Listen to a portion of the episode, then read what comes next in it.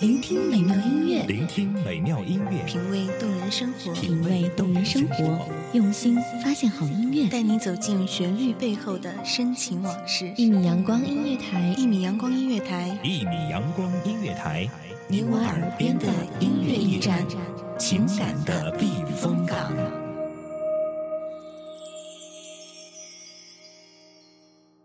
旅行的终点永远还是家。情意绵绵，牵肠挂肚，用爱温暖整个世界。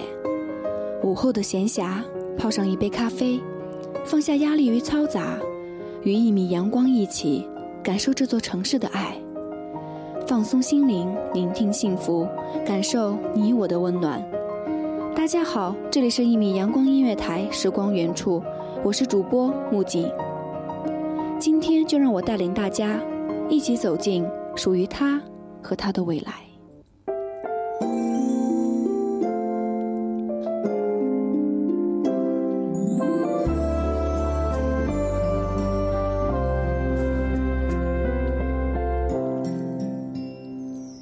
美丽时光，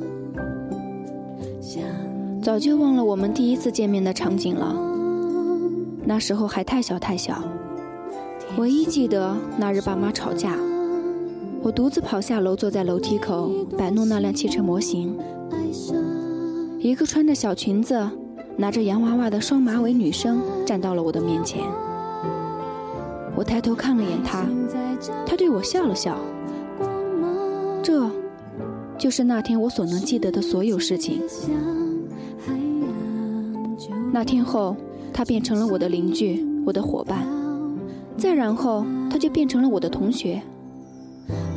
从来没有问过他叫什么名字，只知道每次他妈妈叫他回家的时候，都会喊他果果。果果，奇怪的名字。有一天，老师领他进了我们班，对我们说：“安静一下，这位同学转进了咱们班，以后就是我们的小伙伴了。来，给大家做个自我介绍。”偷看漫画的我抬起头，这不是他吗？居然来我们学校了，真好！以后又有新朋友了。那天的他依旧穿的那么干净，眨巴眨巴他忽闪忽闪的大眼睛，害羞的说：“大家好，我叫夏果果。”童年的记忆好像只有那么多了。他成了我的同桌，我成了他唯一的朋友。说实话。直到今天，我也再没有见到过像她那么害羞的女孩子。后来，我们变成了很好的朋友，一起上学，一起回家。她会把妈妈给她拿的水果分我一半，我会在她被其他男孩子欺负的时候挥拳打上去。我童年的时光，他整整占据了百分之八十九还要多。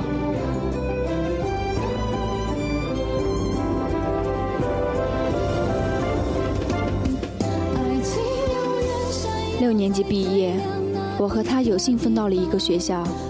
毕业照后，我说：“以后你能不能坚强点，不要总让我保护你，真的很烦哎。”他低下头没有说话，像一个做错了事的孩子。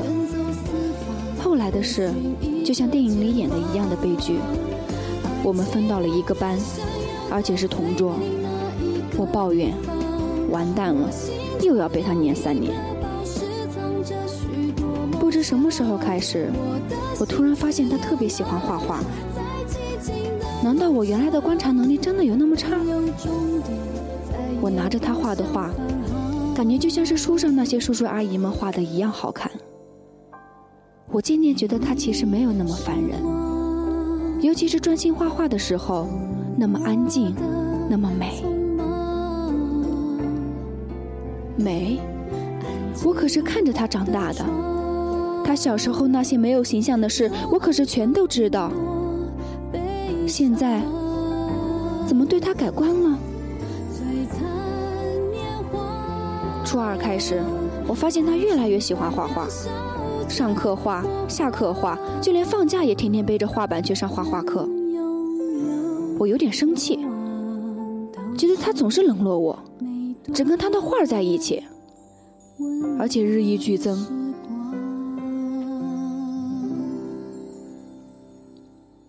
临近了我的生日，他好像一点都没有察觉，对着一张画画了好几天。生日的前一天，我彻底爆发了。他为了画手中的这幅画，已经四五天没有理我了。难道他不知道明天就是我的生日吗？我冲他喊：“你别再画了！”他的眼睛没有离开画板。别画了，我让你别画了！我跑到他面前，抓住他的画板。他站起来。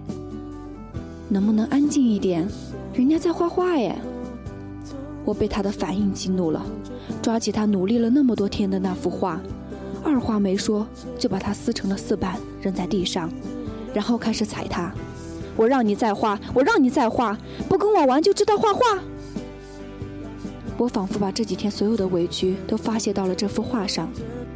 出乎我意料，从来没有在我面前发过脾气的他。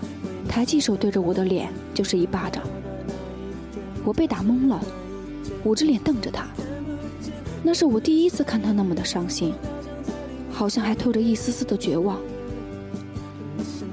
眼泪从他白皙的脸颊划过，他推开我跑了出去，把门重重的摔开。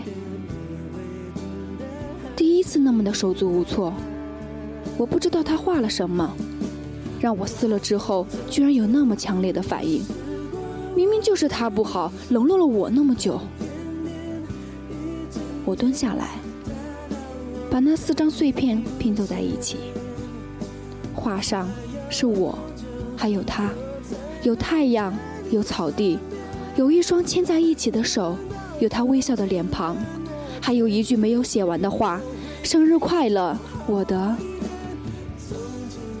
直到今天，他也没有告诉我他在后面写的是什么。每当我问起他，他总是一笑而过。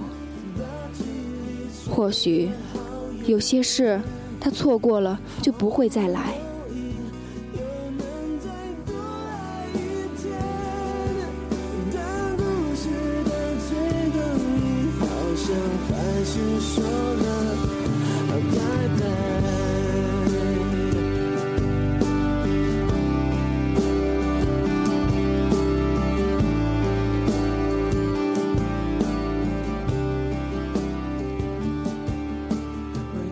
晚上，我在母校旁的公园里找到了他。他坐在椅子上，看着夜空。我站在他面前好久，他都没有理我。想跟他说话，又不好意思，毕竟这次是我伤害了他。就这样一分一秒的过去了，公园里的人也走得差不多。他突然看了我一眼，说：“我好冷。”我第一次抓住了他的手。那一刻，我感觉是我活了十四年来最勇敢的一次。我终于抓住了他的手，可是真的好凉，好凉。我坐在他身边，靠着他，和他一起抬头看着星星。手机传来妈妈的电话，我把电池拔了下来，放在一旁。他看着我，我说：“对不起，刚才是我不好。”那一瞬间，他的眼泪又流了下来。他把头轻轻地靠在我的肩膀上，不停地啜泣着。我不知道该对他说什么，不知道该怎么安慰他，只能安静地陪在他身边，任他的泪水淋湿我的袖子。许久后，我很痴地说：“一直有个问题想问你，都没有机会，现在可以问你了吗？”我清楚的看到他的眼睛里闪过一丝光亮，好像是希望，又好像是幸福。当时我不懂他为什么会这个样，只傻傻的继续问：“你为什么要叫夏果果？好奇怪的名字。”他笑了，却是失望的笑。他说：“夏天的夏，果实的果，夏天果实就会成熟，就会看到希望了。”希望是多么的重要啊！我似懂非懂的点了点头。和他在一起，总感觉他要比我大那么两三岁。以前是我保护他，现在看起来，是他护着我了。之后，我们再也没有提起过那日的事。他更加痴迷于画画，我也不再去打扰他。我发现从那日起，只是静静的陪着他画画，看着他忙碌，也是一种快乐。初三开始，他便变得有些神秘，总是请假有事，却不告诉我到底去干什么。周末也找不到他，他跟我说他一直忙着在家里面画画呢。有时候在网上跟他闲聊，他会在一句“等我一会儿”之后消失得无影无踪。慢慢的，我也习惯了。他一定又是去画画了，这个傻子，难道不知道要中考了吗？还那么痴迷他的画。等一会儿，一会儿，从一个小时到半天，再到一天，我越来越摸不清楚他了。我没有多想，也早已习惯。他真的是很忙，但是隔天，我总还是会找到他的。我想，正如那首歌里唱的：“被偏爱的都有恃无恐。”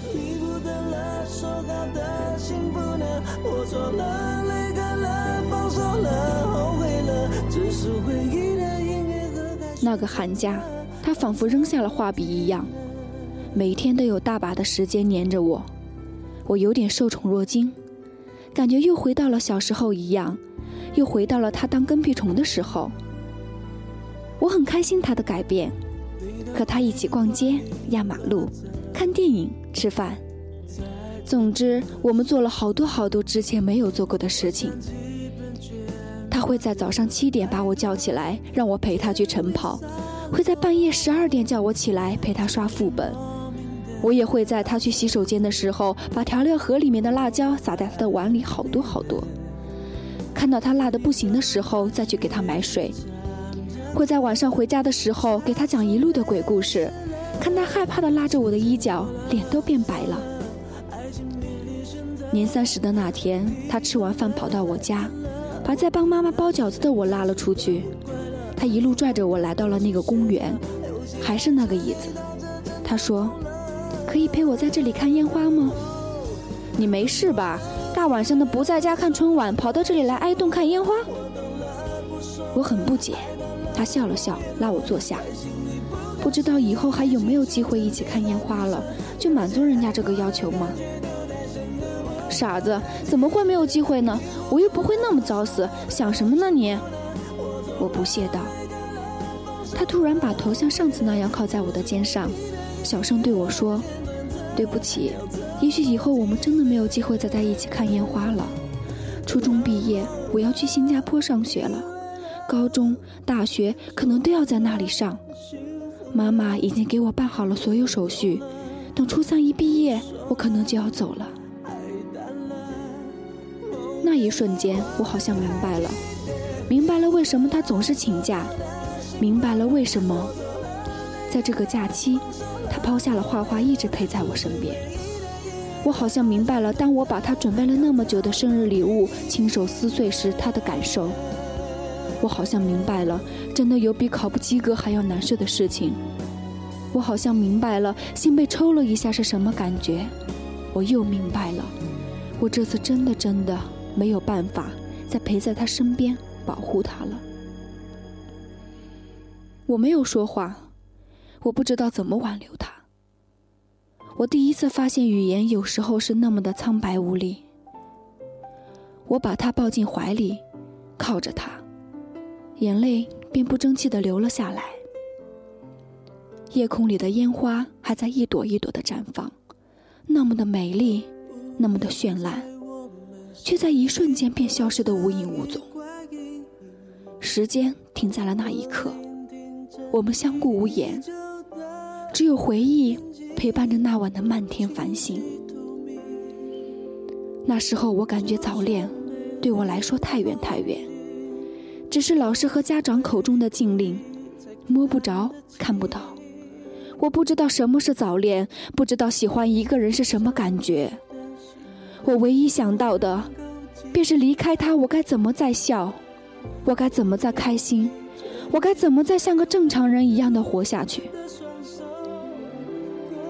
开学前的那天，我和他去了嘉年华。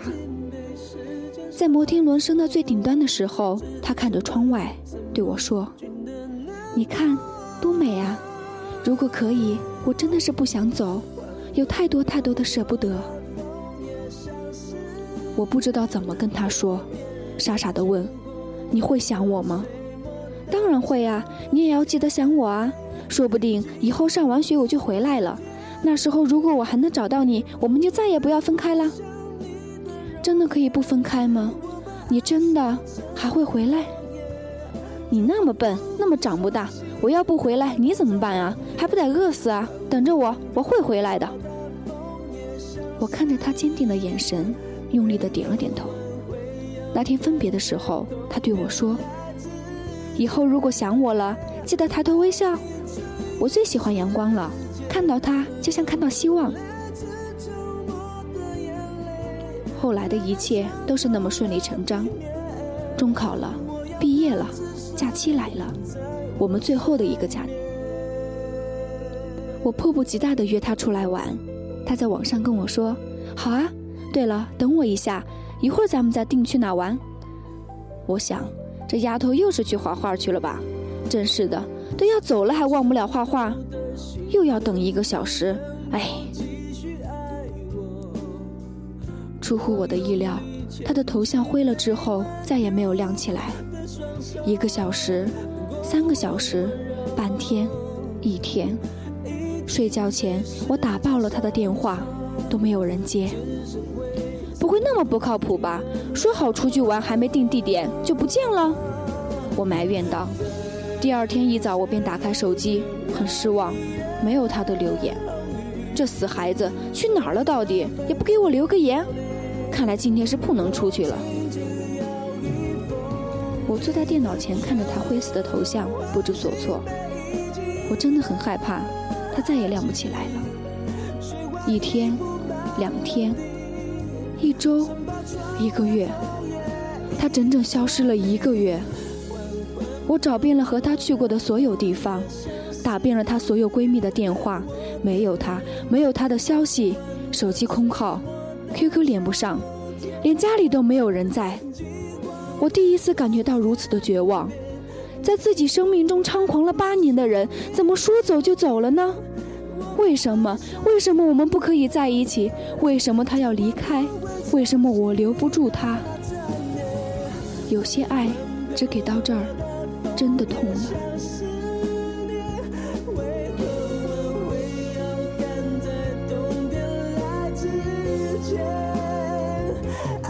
一个假期没有他的音讯，开学了，我来到了新的环境，只可惜这次是我一个人。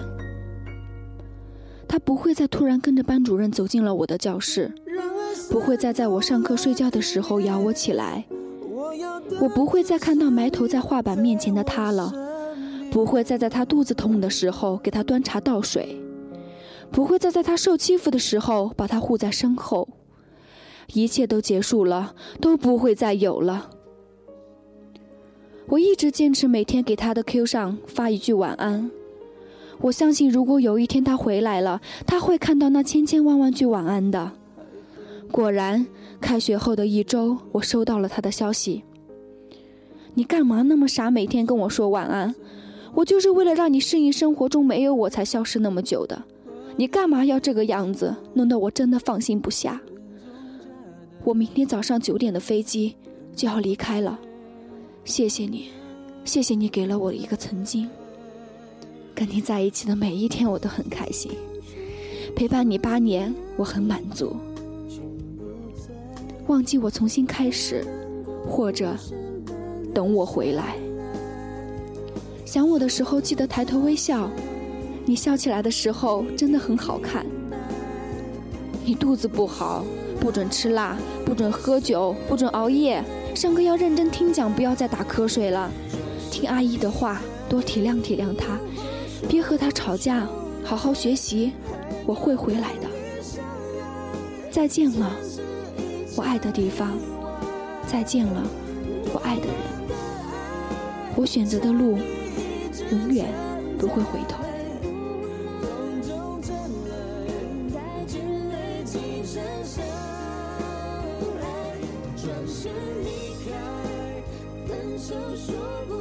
隔天的九点，教室里我哭了。我记得小学毕业后，我就再也没有哭过。我记得我从来没有在那么多人的面前哭过，但是那天，当秒针走到十二的时候，我哭了，旁若无人的大哭了起来。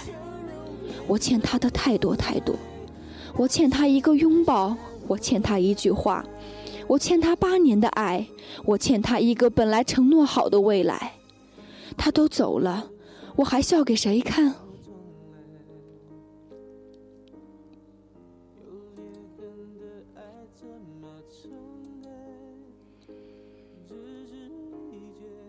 那日后，我履行他的嘱咐，不再那么颓废，不再那么悲伤的想他，不再哭泣，每天都把自己填充到很满很满，满到没有时间再去回忆他，再去温存那些记忆，再去感受那些温暖。只有夜阑人静的时候，我才会打开他灰色的那个头像，给他留下一句晚安。晚安，我的爱人。想你的时候。我会抬头微笑，当太阳升起，抬头微笑，真的可以看到希望。我的爱人，我在那个说好的未来等你，等你。你好，我叫夏果果，夏天的夏，果实的果。我们的爱，一直存在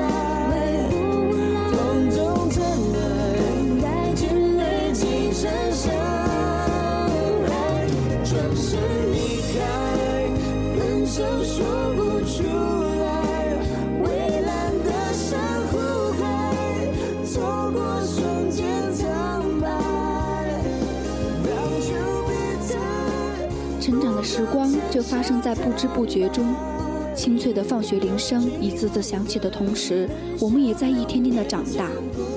未来很美。感谢大家的收听，这里是一米阳光音乐台，时光远处，我是主播木槿，我们下期节目再见。